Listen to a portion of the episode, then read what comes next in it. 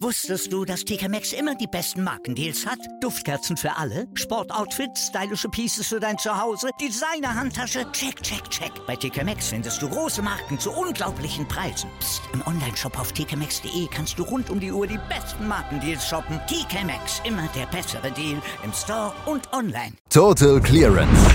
Der Snooker-Podcast mit Andreas Thies, Christian Ömicke und Kati Hartinger auf meinsportpodcast.de.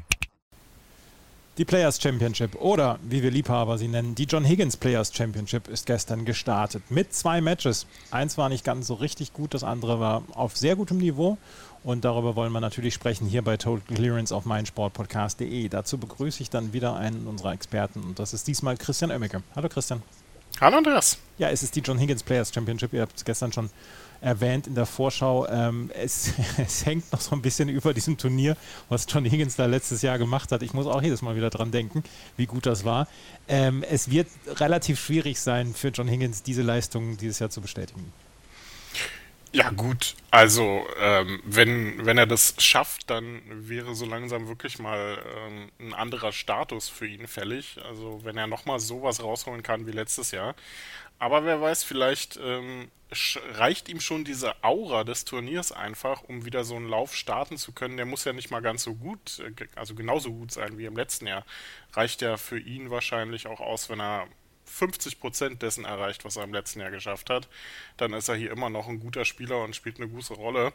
Aber er hat natürlich morgen keine leichte Aufgabe schon gegen Hossein Wafai, der mit dem Shootout ja nun mal einen der wichtigsten Turniere, also einen der wichtigsten Titel der bisherigen Saison geholt hat.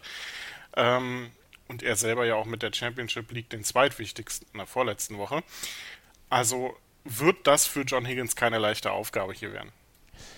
Wir sprechen erstmal über die beiden äh, Spiele, die wir gestern gesehen haben. Da hat nämlich auf der einen Seite Neil Robertson gegen Kyron Wilson gespielt und es ist am Ende 6 zu 4 ausgegangen. Und wir können sagen, das war ein sehr spannendes Match und es war teilweise wirklich auch hochklassig. Das war es definitiv. Es war ein sehr gutes Duell zweier Spieler, die sich ja in der Vergangenheit, also vor allem ja auch in den vergangenen Monaten, wirklich fesselnde Matches geliefert haben. Neil Robertson hat Karen Wilson deutlich geschlagen, Karen Wilson hat Neil Robertson schon deutlich geschlagen und vor allem hatte er auch ähm, vier, ich glaube vier der letzten fünf Matches gewonnen zwischen den beiden. Aber Karen Wilson hat sich gestern den Zahn so ein bisschen selber gezogen ähm, im vierten Frame. Das war für mich so ein entscheidender Punkt äh, in diesem Match, der dann am Ende vielleicht nicht unbedingt der entscheidende war, aber schon gezeigt hat, dass Neil Robertson vielleicht ein Stück weit fokussierter einfach ist. Die beiden haben gut begonnen, Neil Robertson mit einer 114, mit einer 60 dann zum 2 zu 1, Karen Wilson hatte mit einer 57 ausgeglichen und war dann eigentlich auch auf einem guten Weg zum vier, äh, im vierten Frame zum 2 zu 2 auszugleichen bekam dann aber keine Stellung auf die vorletzte Rote und musste dort aussteigen und spielt das mit einer miserablen Safety, wo er Neil Robertson nicht nur die rote Lochbar liegen lässt, sondern das auch noch in einem, Win äh, in einem Winkel, damit Ro Robertson sich die letzte Rote gleich noch mit von der Bande holen konnte. Was er dann auch gemacht hat, den Frame auf Schwarz gewonnen hat und so mit 3 zu 1 in die Pause ging. Cameron Wilson kam nach der Pause zwar nochmal zurück, holte sich äh, zweimal den Ausgleich, erst mit einer 87 und dann auch noch mit einer glänzenden Total Clearance von 141 Punkten zum 4 zu 4, höchstes Break des Turniers bisher. Aber Neil Robertson jeweils fokussiert zurückgeschlagen, erst mit einer 94 wieder in Führung gegangen, dann mit einer 100 und auch den Entscheidungsframe dann gewonnen, der so ein bisschen typischer Entscheidungsframe war, obwohl es ja nicht mal 5 zu 5 stand. Ähm, also wir dürfen den ja gar nicht Entscheidungsframe nennen, ähm, aber es war, es fühlte sich wie einer an, denn Kevin Wilson nutzte seine Chancen nicht so gut aus.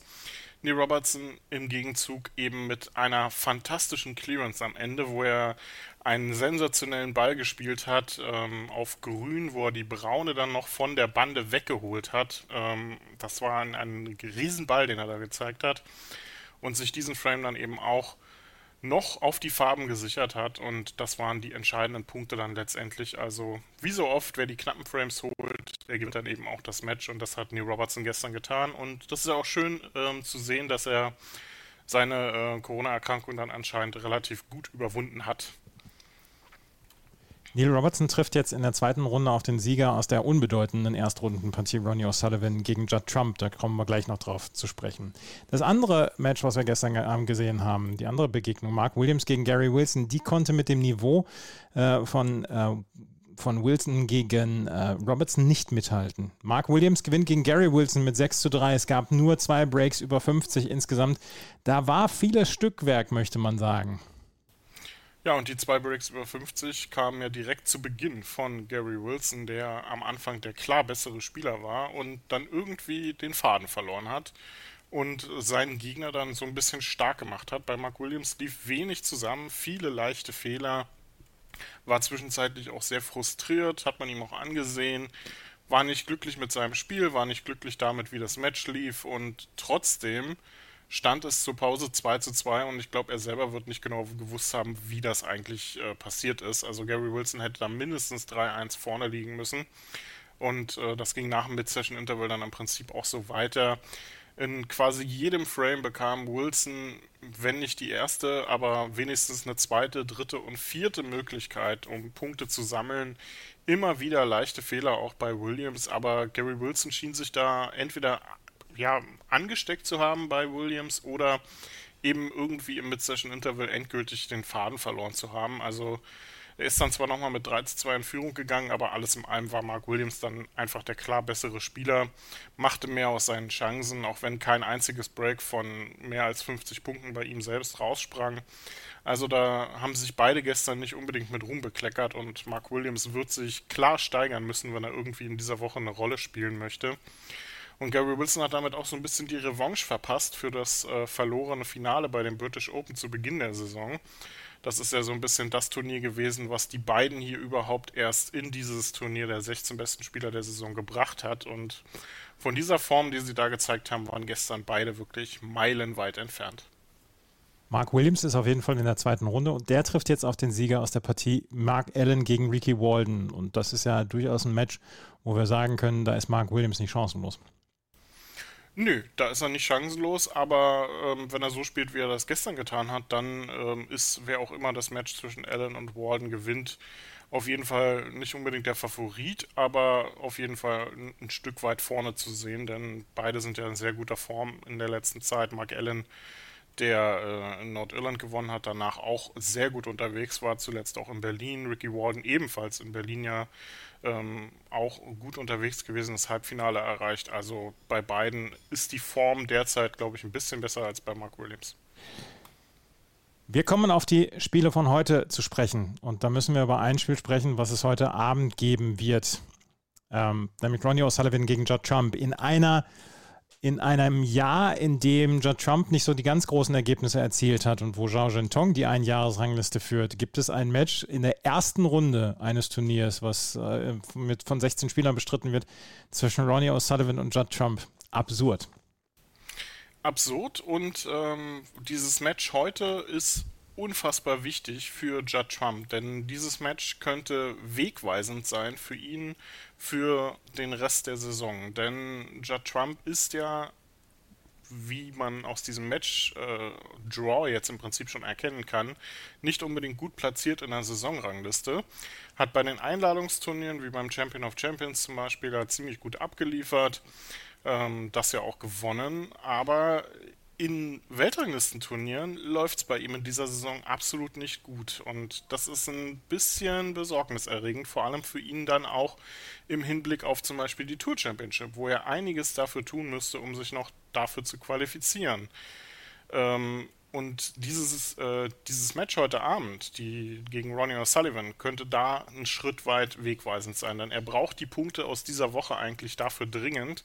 Und auf der anderen Seite müsste er sich selbst dann auch mal, auch mal wieder beweisen, dass er es einfach noch drauf hat, auch bei Weltranglistenturnieren, wenn es entscheidend wird, dann auch einfach mal abzuliefern. Und er hat keinen leichten Weg hier in diesem Turnier, auch das könnte ihm helfen nach Ronnie O'Sullivan würde ja gleich mal Neil Robertson warten. Also das wird kein einfacher Weg, aber den muss er jetzt dann einfach gehen, auch um dann endgültig sich auch mal wieder zurückzumelden im Kampf um die ganz großen Titel. Ansonsten sehe ich für Judd Trump in dieser Saison tatsächlich ein bisschen, ja, so langsam die Fälle davon schwimmen. Und damit habe ich ihn wahrscheinlich so ein bisschen zum Weltmeister gemacht jetzt. Aber was für ein Weg, um ins Finale hier zu kommen für Judd Trump oder Ronnie O'Sullivan. Sie müssen einander erstmal aus dem Weg räumen, danach Neil Robertson, danach vielleicht John Higgins. Das ist ja. ich meine, es ja. ist kein Wünsch dir was, aber, aber das ist ja nun wirklich albern. Ja, es sind nicht, äh, sind nicht umsonst die 16 besten Spieler ja. der Saison. Ne? Also soll ja nicht allzu einfach werden. Und die untere Hälfte ist nun mal sehr stark bestückt. Ähm, wir wollen ja da auch Luca Brissell zum Beispiel nicht unter den Tisch fallen lassen, der auch einer der Spieler der Saison bisher ist. Also der, der läuft da fast unter dem Radar in dieser unteren Hälfte, ist da ja aber auch noch mit bei. Also da ist einiges im, äh, im Feuer und ich glaube, John Higgins wird sehr froh sein, dass er Ronnie O'Sullivan, Judd Trump Neil Robertson jetzt erstmal nicht direkt vor der Nase hat, sondern eben frühestens im Halbfinale. Also das äh, ist ganz gut bestückt, aber für uns als Zuschauer natürlich doch einfach eine, eine, phänomenal gute Nachricht, oder? Ja, ja, absolut. Also ich will mich auch gar nicht beschweren, aber es ist, äh, es ist ein Bild, was man halt sehr, sehr selten sieht, diesen Weg, den man hier ins Finale gehen muss für Ronnie O'Sullivan und Judd Trump. Heute Nachmittag und heute Abend gibt es aber auch noch drei andere Matches, die sollten wir nicht übersehen in diesem Fall. Zhao Tong, der an 1 gesetzte hier, weil er in der Einjahresrangliste am meisten Punkte gemacht hat, trifft auf Barry Hawkins, David Gilbert trifft auf Jan Bing Tao in der Nachmittagssession. Und heute Abend haben wir noch Mark Allen gegen Ricky Walden. Also es sollte für genug Unterhaltung gesorgt sein.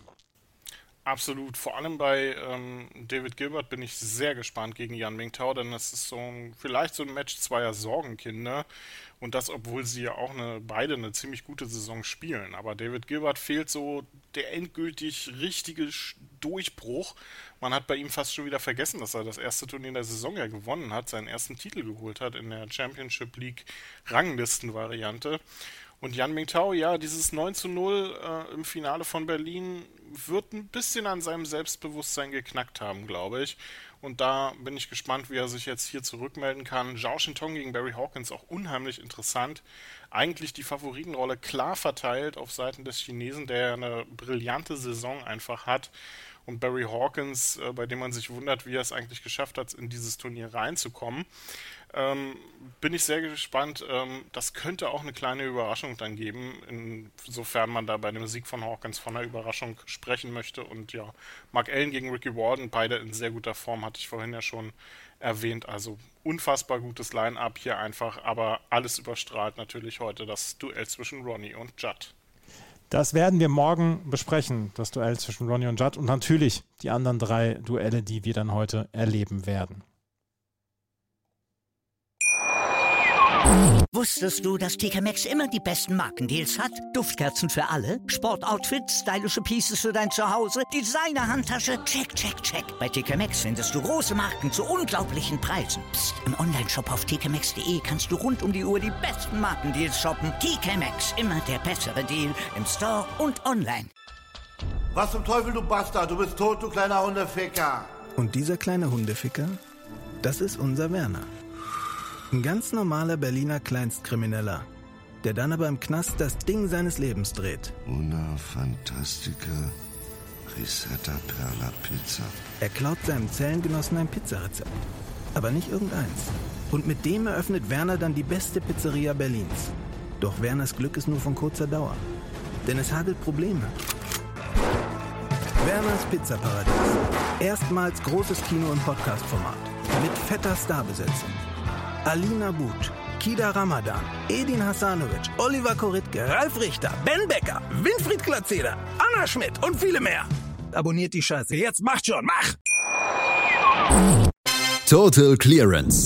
Der Snooker-Podcast mit Andreas Thies und Christian Ömicke auf meinsportpodcast.de.